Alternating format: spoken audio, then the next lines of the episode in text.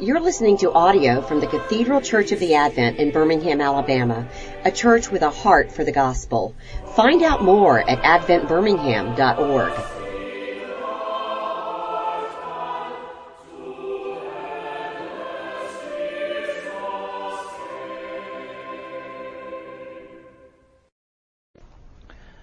Our Father, thank you for this time that we have together now. And bless us, I pray, as we work and as we study together. Help us in all that we do to grow to be more like our Lord and Savior Jesus Christ, for whose precious name's sake we ask it. Amen. Right, 1 Timothy chapter 2. Uh, and uh, for those of you who followed, uh, following my outline, we're talking basically on the theme of this, the mediator and the mission. So that's the overall uh, picture, uh, but I'm going to look at it verse by verse and, and subject by subject uh, as we go through these 15 verses. Paul talking to Timothy. After introducing the subject and his writing to the church at Ephesus, now he's giving Timothy advice as to how to manage the congregation, what to do uh, in his, come on in, how to do uh, the work that has been uh, set aside for him. And so he says, first of all, then, this is the starting point. I urge that supplications, prayers, intercessions, and thanksgivings be made for all people, for kings and all who are in high positions, that we may lead a peaceful and quiet life, godly and dignified in every way. Well, he begins with prayer. Now notice that there are four words here that are used. Supplications, prayers, intercessions, and thanksgivings. Apart from thanksgivings, which is a, a clear translation of what is meant, the other three words, supplications, prayers, and intercessions, are really just words that have been chosen uh, because you've got to have different words meaning prayer. It's very hard to say how they differ from each other and what exactly is going on. But if we look at the the bigger picture here, I think first of all, the important thing. Hi, Sherry, come on in. Uh, the important thing is thanksgiving is where you begin. Actually, giving thanks for other people, giving thanks for other people, and and we'll, we'll look at this, uh, and then praying for them, supplications and intercessions. And the key here is that it should be made for all people. Now, to understand what Paul is saying in this chapter, we have to realize uh, that he's a Jewish person writing to people, many of whom have a Jewish background. And the essence of this, of course, from the, their, their, their, background and, and upbringing and so on, is that you don't, in fact, pray for all people. Um, I mean, nowadays different, but in those days, the Jewish people, of course, were set apart. They were different from the uh, from the world around them. They kept to themselves. They were unpopular for this reason. Uh, you know, they didn't associate with other people. They didn't eat with them. They couldn't eat with them uh, because of their food laws and, and uh, purity and so on. And right through the New Testament, we see this time and time again. Uh, problems arise uh, because Jewish people, especially Jewish people who became Christians, could not or would not associate freely with those who were not Jewish. And they had to be taught, they had to be trained to accept non-Jewish people, Gentiles as they, we call them, in the life of the church as equals. Uh, I mean, there were Gentiles in the synagogues sometimes. They were called God-fearers. And they did go. I mean, there were, there, were, there were, these people, but they sat at the back and were basically told to be quiet.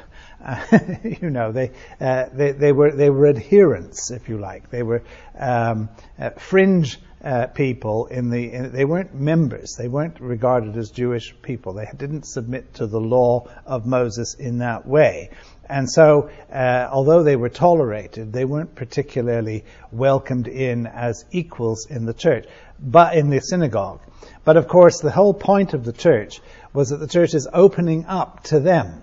And so when Paul says uh, the thanksgiving is to be made for all people, he doesn't mean uh, that you go through all seven billion people who live on the planet uh, and pray for them. I mean, that's it's not thinking like that. He's thinking in terms of you pray for Jewish people whom you would pray for anyway, uh, and you pray for Gentile people, people who are not Jewish, because they also are children of God. They also uh, are part of the created order, and they deserve our prayers. And then he says, he, he, he specifies, he says, for kings and all who are in high positions. Now, I don't know whether you've thought about this, probably haven't. But uh, just think about this for a minute. For kings, who is he talking about? Because if you stop and think for a minute, uh, Paul and Timothy lived in the Roman Empire. There were no kings. Uh, there had been uh, what we call client kings, puppet rulers, uh, you know, like Herod, for example. But by the time that that uh, Paul was writing this, um, most of them had disappeared. There weren't really kings, and there certainly weren't kings in Ephesus, where uh, where Timothy was. So, who were they supposed to be praying for? Why would Paul say this? Well, here, of course, we ha- uh, we have a problem of translation because the word that is used in the Greek uh, behind this is the word for kings, yes. But it was also used uh, for uh, what we would today call emperors. You see, so what the, the, the, it would be a better translation uh, that we should pray for emperors and all who are in high positions. Um, it's difficult, you see, to know uh, uh, here. That's just a detail I know. For us today, of course, it doesn't really make any difference uh, because the principle is that we pray for the secular rulers of our society. Now, this is, again, you have to remember uh, that they were living in the Roman Empire. Uh, the Roman Empire was not a democracy. You didn't get to vote, uh, you know, for who was going to be emperor. Um, I mean, technically, this is rather strange. Tem- te- technically, the, the, the, emperors were in fact elected. Uh, they were elected by the Roman Senate. Uh, but the Roman Senate was not like the American Senate. Uh, you know, it was say it was packed by, uh, you know, people who were uh, supporters of the regime. Not that that would ever happen here, um, but you know, uh, but but there wasn't really a popular element to this. I mean, it was an aristocracy. It was, it was sort of in crowd uh, that was in charge, and of course, the emperors got away with murder quite literally.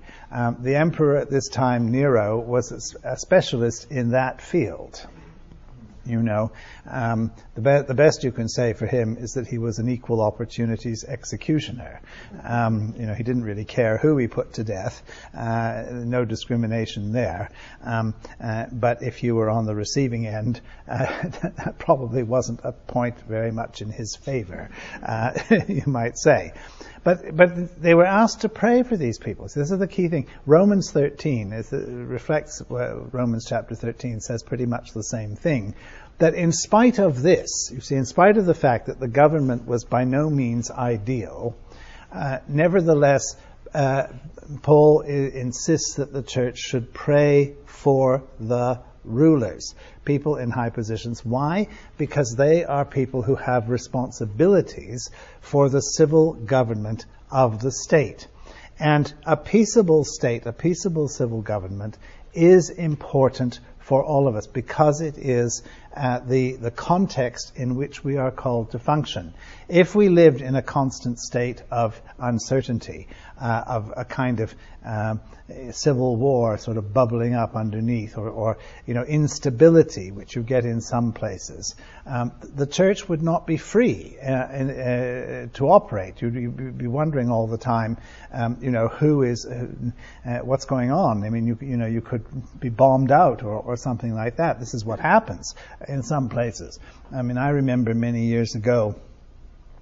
Uh, go, I used to visit behind the Iron Curtain, uh, visit Christians there, and I remember one Sunday preaching uh, in a church in, in what was then Czechoslovakia, and uh, it was apparently free.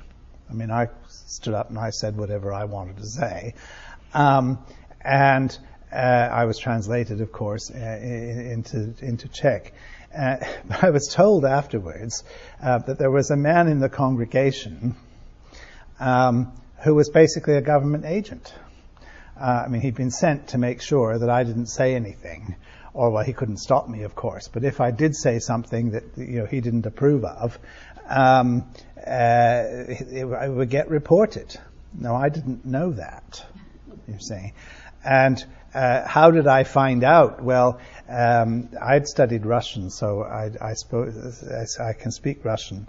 And Russian and Czech are closely related anyway, so I could understand a lot of the Czech anyway. But, um, you know, you, you were preaching, and, and the pastor said, go and speak to so and so because he speaks Russian. You can talk to him in Russian. So that was the that was the, the, the, the, trigger, you see. When somebody said, it, it, in the days of the Iron Curtain, if somebody said that to you, so and so speaks Russian, what they really meant was so and so is a government agent who's here to spy on you. Uh, you know, that's the translation that you have to make. So I said, okay, good. So I did. I went and spoke to him, and, and he just beamed. You know, he just said, oh, well, blah, blah, blah, blah, blah. Went on about, you know, his wonderful youth in the Soviet Union, and I thought, oh heavens, here we go. Um, but uh, but nevertheless, you see, this was the situation, and you realize when something like this happens that you know what a precious gift free civil society is. Now, you may not like the people who rule you, um, and, and, so on. You may not vote for them. You may prefer somebody else. But believe me, the alternative is worse. Uh, and uh, you know, we have to always bear that in mind. However, you know, we have the freedom to disagree and the freedom to dislike people openly, um, not just privately. And Paul and, and, Timothy didn't have that freedom. You know, they, they, they didn't live in that kind of society. But they said, well, you know, nevertheless, we must do this and we must remember this. You see, that there is a place for this kind of thing. And why? He said that we may lead a peaceful and quiet life, godly and dignified in every way. In other words, people didn't have to be afraid. People didn't have to, uh, uh, you know, uh, compromise themselves because, of course, that was the other thing um, you know that if you're not sure who's in charge and what's going on, um, it, what happens, of course, is you end up paying protection money uh, to people to leave you alone. And of course, the minute you start doing that, um, you're involved in a network of corruption. You know, it's a kind of mafia. Um, I mean, this is what we said, you see, when the Soviet Union fell apart. Uh, what happened was that the, the mafia, which was the Communist Party, uh, was privatized basically. And now you have a society which is still run by the mafia, but you just don't know who the mafia are. Um, you know, they're not identifiable in the same way. So, as far as I'm concerned, bring back communism because at least you knew who the enemy was. Um, you know, it was pretty clear um, at that time. So, uh, so this is the thing. You see that the, to live in a peaceful way, have a quiet life, and get on with the business that we have to do, because, of course, uh, our priorities are different. Our perspective is different. Um, we are not limited to this life or to this world. Uh, we are pilgrims and strangers on the earth. We are heading to a different destination, and we want to be as free as possible uh, to do that, uh, and, and, to persuade other people to do that. And this is part of it. Paul says then, verse three: "This is good, and it is pleasing in the sight of God our Savior, who desires all people to be saved and to come to the knowledge of the truth." Paul, of course, is realistic. He's not pretending that the rulers, the secular rulers, are Christians or have any sympathy uh, with the Christian church. This is one of the problems I think that we have after 2,000 years of Christianity uh, and living uh, through a culture and a civilization which has been deeply influenced by our faith and by the church and so on. We tend to think that our rulers ought to be Christians you know, somehow or other. We have that, that idea, you know, like, uh, is the president a believer? And people ask this question as if it matters. Well, I suppose in one way it matters. I mean, it would be nice. It's, it's nice to know that this, uh, but we mustn't take this for granted. We mustn't assume uh, that the secular rulers are necessarily sympathetic to what we're doing. Uh, we must always be on guard uh, uh, with, for people who um, who will use this. You see, who will play the church to their advantage uh, and, and make you think that they're on your side, whether they really are or not, because they're politicians, and that's what politicians do. Um, so this is not the the uh, the issue here. Uh, it's a good thing to do in itself. You see, to to to pray for these people, and because God, uh, uh or Paul says uh, that God desires all people to be saved. Now again. We, what does he mean by this? He means Gentiles, non-Jewish people, as well as Jewish people. You see, there's no discrimination in this way.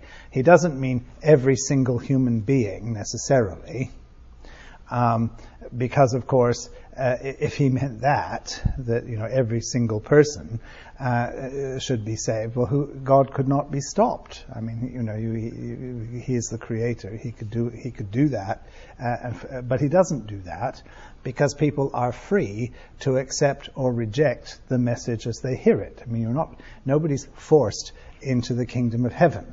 Uh, and I think this is an important thing to remember, um, because being forced into the kingdom of heaven um, you know, you don't you don't want to go to heaven and find you're you're you're, you're there with a whole lot of people who don't want to be there. Uh, you know, they're only there because they've been pushed into it. Um, uh, you know, you don't you don't want that. So it doesn't mean that, uh, but and also to come to a knowledge of the truth.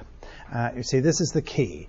Uh, that to to be saved uh, is to know the truth, to have the right a, pro- right understanding of who we are, of what we are, and why we need salvation. Uh, I mean, a lot of people today don't understand this. Um, if they believe in heaven, which is an open question in a lot of cases, um, they tend to think that there's some kind of entitlement. Uh, you know that uh, people die and sort of say, "Oh yeah, well, you know, so and so, he was a pain in the neck, uh, but you know he's he's gone to heaven. You can't really say anything else. Um, you may not want them to go to heaven, but that's what that's the nice thing to say. Um, you know whether you really believe in it or not. Uh, but this is not really the, the, Paul's priority here. The priority is that you should come to know the truth. And of course, the truth is that we are sinners, uh, that we are in desperate need of salvation, that that salvation has been provided for us in Jesus Christ. And that's what Paul goes on to say. For there is one God, verse 5, and there is one mediator between God and men, the man Christ Jesus, who gave himself as a ransom for all, which is the testimony given at the proper time. For there is one God obvious, you might think, to us, but not at all obvious uh, in the ancient world, which was a, a, society where most people were polytheists. They worshipped many gods. So the first thing you have to say, no, there's only one God. Now today, we tend to take this for granted, you know, monotheism. Uh, if, if, you, if you are an atheist today, it means that you reject the God of the Bible. Uh, if you were an atheist in the time of, of Paul, of Jesus, uh, it meant that you didn't worship the pagan gods. Christians were atheists for this reason. You see that they, the, the, the public gods they didn't they didn't uh, appreciate. But today, as I say, on the whole, most people tend to accept the notion uh, that there is only one God. But uh, they also think that it doesn't really matter how you worship this one God. You know, uh, what sort of label you wear, what kind of rites you, you, you engage in. And of course, there are religions like Hinduism, for example, um, which are polytheistic. They have lots of gods, uh, but people tend to sort of overlook this uh, you know, and sort of say, oh, well, that's their way of approaching the supreme reality and, and so on. You see, and you often hear people talk about this um, as if being spiritual, spirituality has replaced faith. You know, that uh, as long as you're spiritual, it doesn't really matter how you're spiritual or uh, in what way, and you can be a Buddhist or you can be a, a Hindu or you could be a Muslim, be anything you like, um, you know, as, as long as you're kind of looking in this kind of slightly sort of spiritual kind of way. That's not what Paul is saying here. There is one God, and the one God is the God who revealed himself to Abraham, to Isaac, to Jacob, to Moses, to David, and came into the world in Jesus Christ. That's the God that he wants to focus on. That's the God in whom we believe. And he goes on to say, there is one mediator between God and men, the man Christ Jesus. Again, saying it like that may not strike you as particularly odd uh, or strange, but let's have a, a look at this for a minute. What is a mediator? In human life, a mediator is somebody who stands between opposing parties. You know, um, very often, uh, husband and wife in the divorce court or something like that, you know, you have a mediator who tries to sort of see both sides of the picture and uh, and come to some kind of balanced conclusion uh, or companies, you know, the, someone who, who tries to to make peace between people of different views, different uh, uh, ideas, and so on. Um, maybe not satisfying either side totally, but coming to a kind of compromise that both can live with. Uh, and that's what a mediator is supposed to do. That's how we understand this uh, today. But of course, in this context, it isn't really like that. Because uh, Jesus Christ does not, is not a third party who stands between God and us. Uh, he's not somebody who's been brought in uh, as an extra, if you like, to solve a problem. You know that, that human beings have, have revolted against God. There's a there's a difficulty here. God is not happy with this. Um, and God has to punish this, uh, punish us, or wants to punish us because of this disobedience and so on. So the mediator comes in and says, "Well, uh, you know, um, God has His point of view, and uh, and and you human beings, you have your point of view. Let's see if we can, uh, you know." Uh, make a compromise. That's not what the mediator uh, uh, was there to do. Some people thought that, you know, in the ancient world.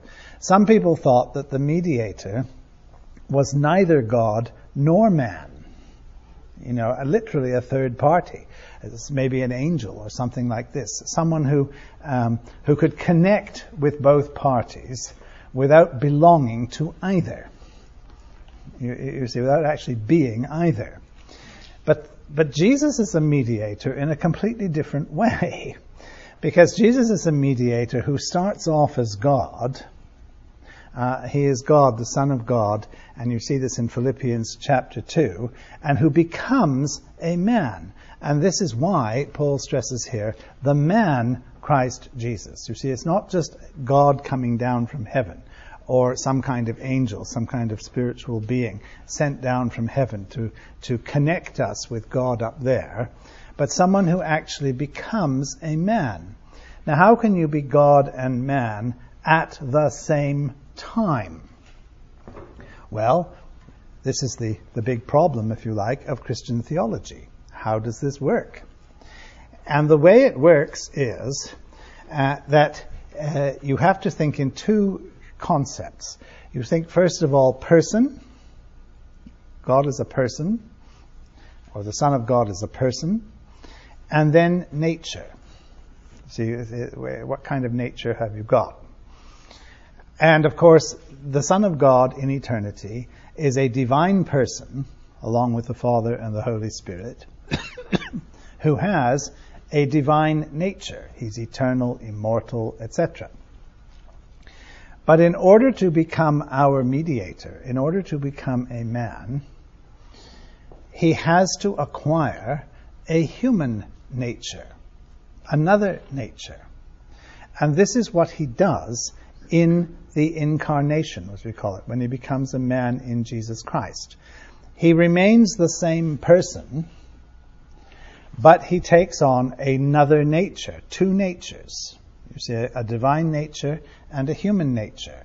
Why does he need a human nature? He needs a human nature because if he hasn't got one, he cannot suffer and die for us. God cannot suffer and die in his own divine nature. So he has to acquire a human nature. He has to become one of us in order to do this. Now you will say to yourself, but isn't this weird? How can you have one person with two different natures like this? Well, um, the only thing that's odd about Jesus is that he had the two natures at the same time. Because you see, you and I will also have two natures.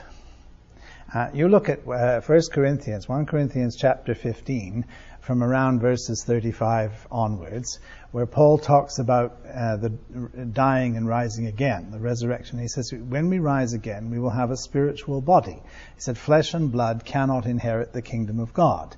Uh, you know, we'll come back with a, in the resurrection with a new body. Well, what's he saying? What he's saying, of course, is that we'll come back with a new nature.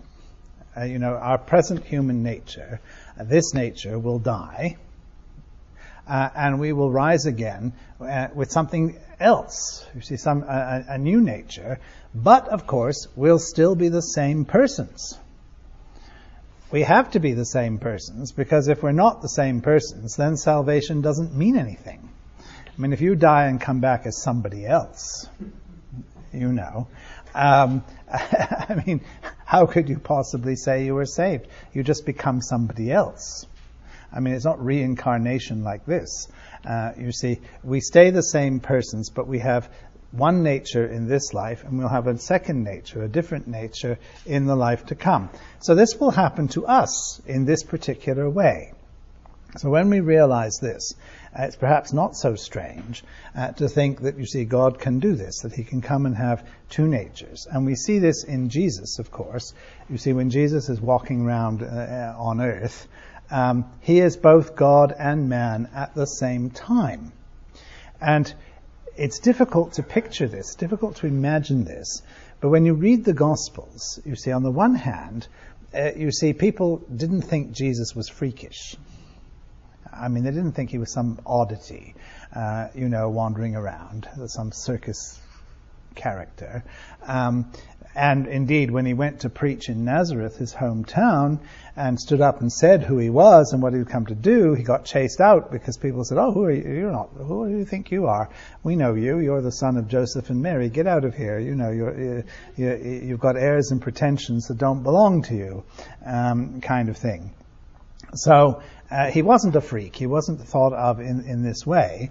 But then, of course, every once in a while, uh, you realize in the Gospels, uh, the divine nature of Jesus comes out. Uh, you know, he walks on water, for instance. Um, he spits on the ground, creates uh, mud, and puts it on somebody's eyes, and uh, and they're healed. Well, I won't ask for anybody to demonstrate this, but I think we can probably agree that if you and I spat on the ground and put the mud in somebody else's eye, they wouldn't be healed. can we agree on that? Don't think so. you know, it would it would go the other way probably. You know, they they, really would have to see a doctor. We're more likely to blind somebody than we are to cure the blindness. So these things come out. Now, how is this possible? How can you imagine this? Well, I like to think uh, it's rather like somebody who has two nationalities by nationality, I don't mean passport, I mean ethnic origin. You see, let's say you meet someone, and there are plenty of people like this around. Um, you know, let's say the father is a, or is Hispanic or something. Uh, just take that as an example. Let's say he's Mexican, mother is American. You know this person here. You've grown up with them here. Uh, as far as you're concerned, they're just like you. You know, they talk like you. They, they, they, they have the same kind of interests and everything else. They eat the same kind of food. But then every once in a while, the phone rings and it's father on the line. and suddenly this person that you think is totally like you uh, starts blabbing away in Spanish, as if nothing has happened. And you say to yourself, how do you do that? You know, uh, I mean, how does a, a perfectly bilingual person operate? Uh, I mean, what language do they dream in? Have you ever asked, thought about this? Uh, you know, what what do you think? Uh, what's your first uh, uh, way way of thinking like this? And if you ask a person like this, you see, you meet someone that says, "Well, you know, what language do you dream in?" They don't know, usually. You know, they say, "Oh, I've never thought about that." Um, you know, and you sort of say, well, how do you switch from one to the other? They sort of say, well, um, just do. Uh, you know, do you not get confused? Well, no. Um, you, you, know, it's what what is natural to them isn't natural to us. Now, do you think to yourself, this person is peculiar? No. Uh, you know, uh, there's nothing particularly odd about them. Um, they're just doing this because that's the way they are. You see, they have a, a, a dual origin. And I think that we can think of Jesus in this way. You see, thinking at one level of, as God, another level as man, and relating to us in one way, and we don't see anything, any problem with this, but relating to his Father, of course, in a different way. Uh, you see, that every once in a while we get an awareness of, and we don't necessarily understand it, but we recognize that that's what's happening. So this is what I think Jesus was like, you see. And because he was like this, uh, as a sort of mediator, he could combine, he could put things together uh, in a way that we can't. You see, he could become sin for us, even though he knew no sin, because he was free to take this on. You and I are not free. I mean, if I uh, offered to die for you, that might be very nice of me to do this, um, but I couldn't really take your life and your uh, debts and everything else on myself because I've got my own to worry about. You know, I've got enough trouble. I don't need yours as well. you know, and uh, and, and I, it would it would kill me. I mean, I, I just couldn't do that. You see, take on. But with Jesus, who doesn't have a debt to pay uh, himself, uh, you see, he can take this on himself, and this is the nature of his mediation. Uh, that he paid the price for you and for me. He didn't he didn't try to make some kind of deal with God um, you know, sort of bargain 50-50. Uh, no, he took on the whole thing, everything that's wrong with you and me, paid the price that was required, and said, right, you're acquitted now. You see, the, the debt is paid. It's, it's over and done with. You don't have to pay it yourself. It's paid for you. And this is what Paul says, who gave himself as a ransom for all which is the testimony given at the proper time. In other words, Jesus died not just for the Jewish people. Again, this is the context, you see, but for all, for every uh, for everyone. And this is the testimony, uh, he says, which is given at the proper time. In other words, we don't know why Jesus came into the world at the time that he did. I mean, this is in the mind of God. We can't say for sure why this happened when it did.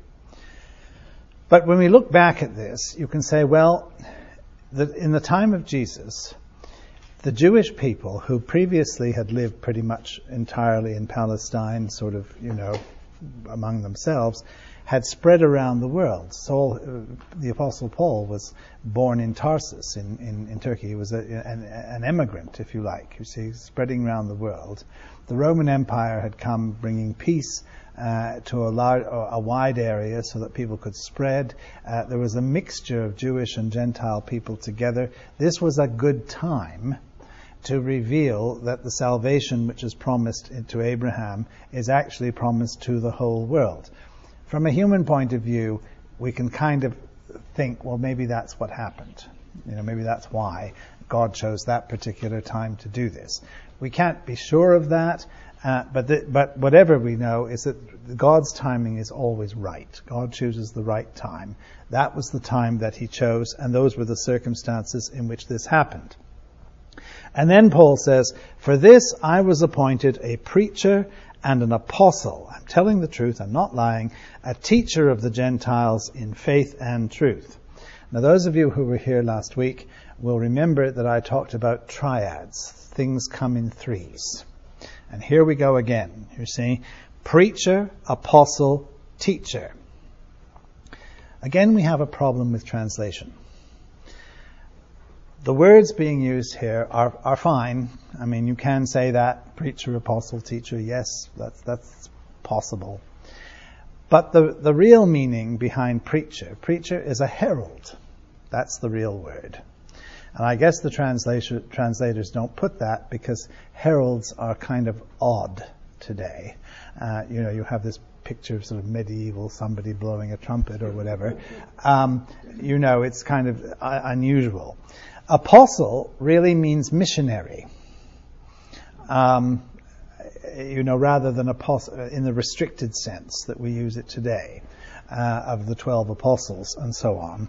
Teacher, that's pretty much the same. But these three go together, and they go together in this order. He was a herald, a preacher, if you like, a proclaimer. Why? Because he had a message to convey. That's the first thing. You see, he had this mission. This was his mission. Then he was an apostle. He was a missionary. The apostle just means somebody who was sent. You see, he, he, he went, he didn't keep this to himself. He traveled around the world and saw this as his vocation. This is what he was supposed to do.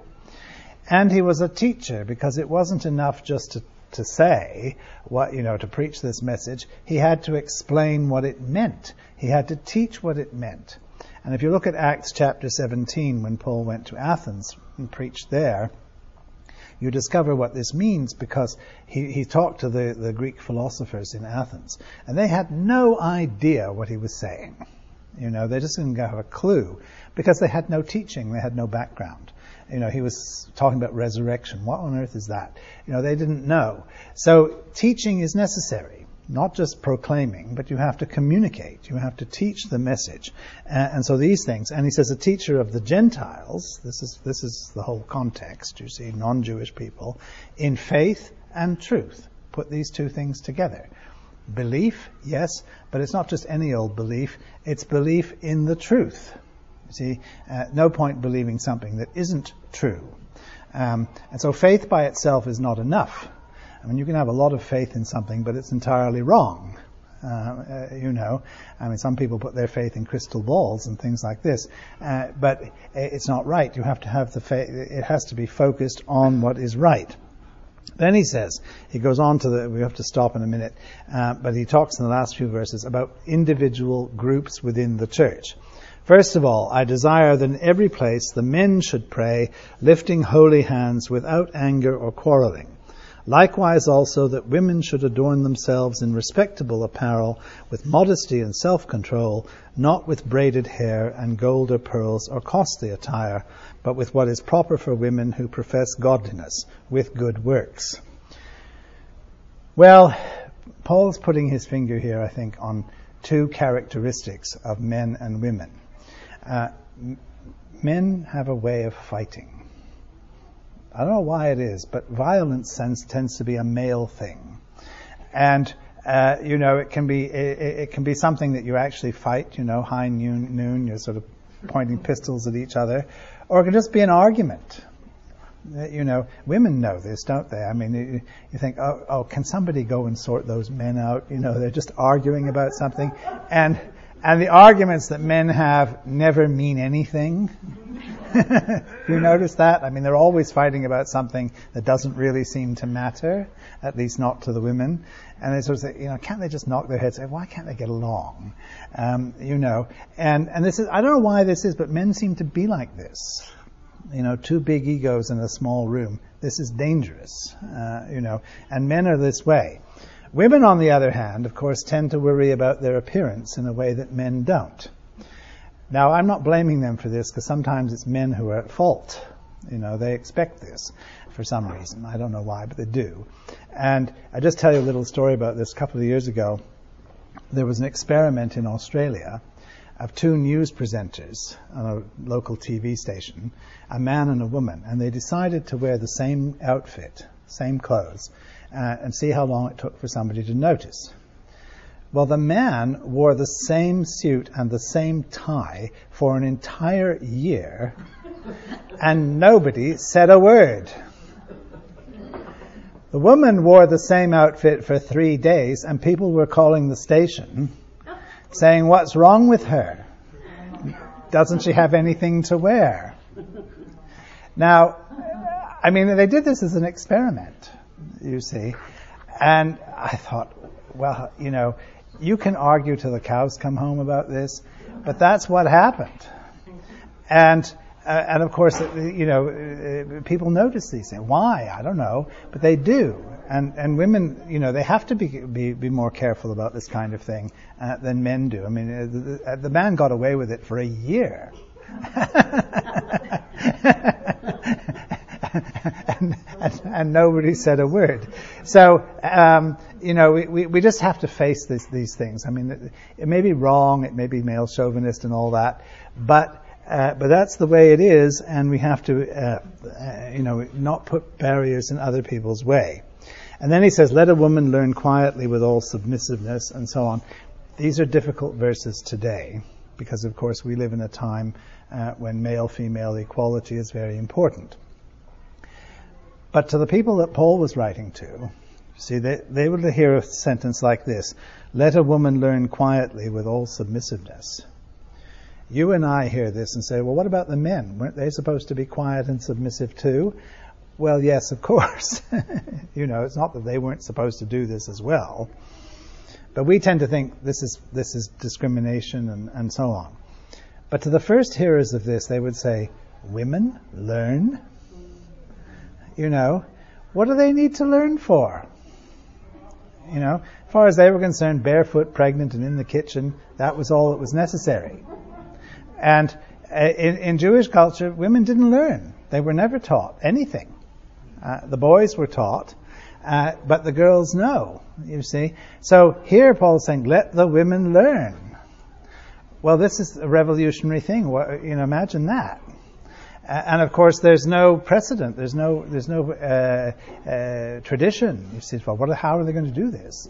Well, they have to learn in the same way as the men did. I I'm quite sure Paul wouldn't have wanted the men to kick up a fuss, you know, in the classroom. So the women are there, they're to learn, but they're to learn in the same way and in the same way. Then he says, I do not permit a woman to teach or to exercise authority over a man. And here we come to the relationship between male and female. I haven't got time to go into this in great detail today. I have to keep it till next week. Yeah. But there are two reasons for this. One is creation, and the other is sin.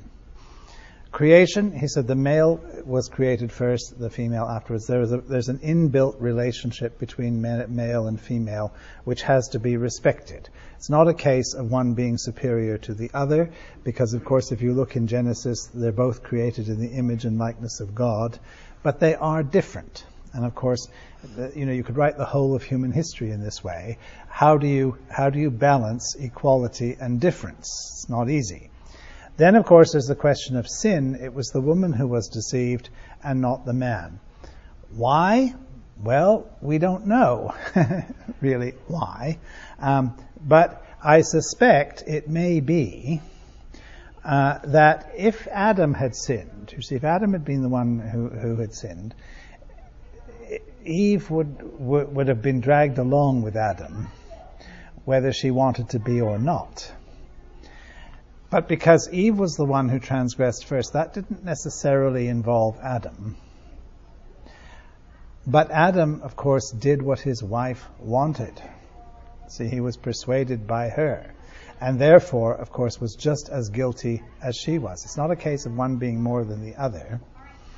And in most of the, the, the references to this in the Bible, the, the, the entail of sin, the, the, the, inheritance of sin, is through Adam. As in Adam all die, even so in Christ shall all be made alive. So this is not letting the man off the hook, uh, as it were. Uh, not, uh, not at all. But it's simply saying that the way it worked, you see, was this way, and this uh, we have to understand um, that uh, the man is weak in this way. You see, men listen to women. Um, you won't, I know the women won't believe this, but actually, it, it, it, it's often true. You know, they do what the women want, even if just to keep them happy. Um, and, uh, and, and their judgment is clouded by this very often. You see, and, and so this is what we see here.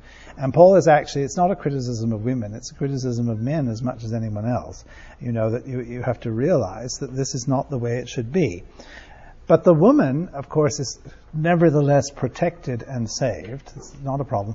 You see, he says through childbearing. I don't think this is just a question of having children, uh, bearing them, but also bringing them up. Because whatever we say, the influence of the mother on children is far greater than that of the father, always. Um, uh, you know, every culture is the same. Uh, when you, you, you talk about the language you speak, you talk about your mother tongue, never your father tongue. You know, uh, you might not even know what your father tongue was. Uh, I think back of my father. I've no, I can't remember him ever saying anything. Um, but but then in a house full of seven women and me, he didn't get much chance. Uh, you know, but um, but, but you see what I mean? And this is vitally important because the church grows through the teaching of the next generation. And women bringing up children, see, our society has got so twisted in this that unless you make money, you don't matter, you don't count for anything. But actually, bringing up children is vitally important and more important today than it's ever been. Because you simply cannot trust the peer group to do it for you. You know, you can't let your kids just go wandering around now. Who knows what's going to happen? You can't let leave your children in front of, uh, of a computer uh, without monitoring it. You know, it's, anything's possible.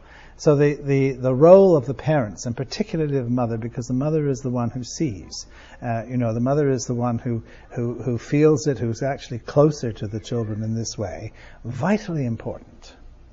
And of course, those of it, when you grow up, I mean, I, I can say this of myself, and I look back to my parents. It's my mother and her example that, that I think of first. I'm not saying I never think about my father, but my mother, you know, somehow or other, I'm more concerned about not shaming her than I am about my father. Because I guess I kind of figure, well, you know, dad probably did the same thing when he was young. Who knows? Uh, you know, you, you, tend not to feel the same way.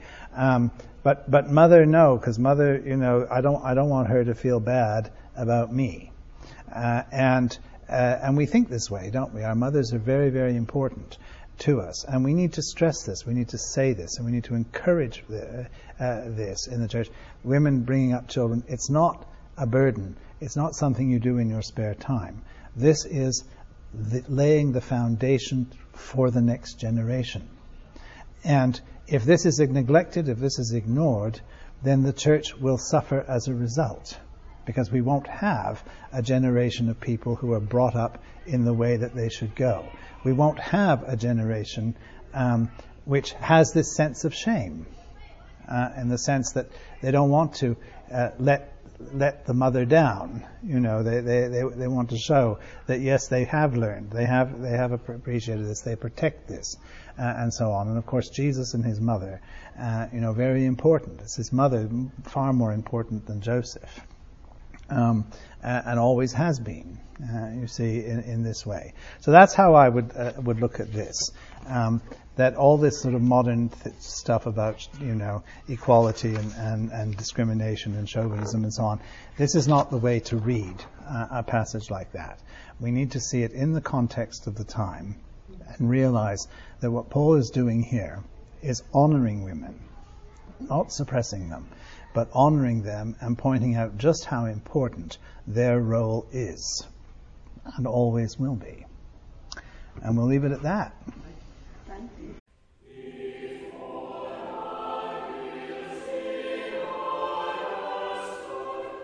You've been listening to audio from the Cathedral Church of the Advent. If you live in Birmingham or find yourself visiting, we hope you'll join us at one of our Sunday services. Find out more at adventbirmingham.org.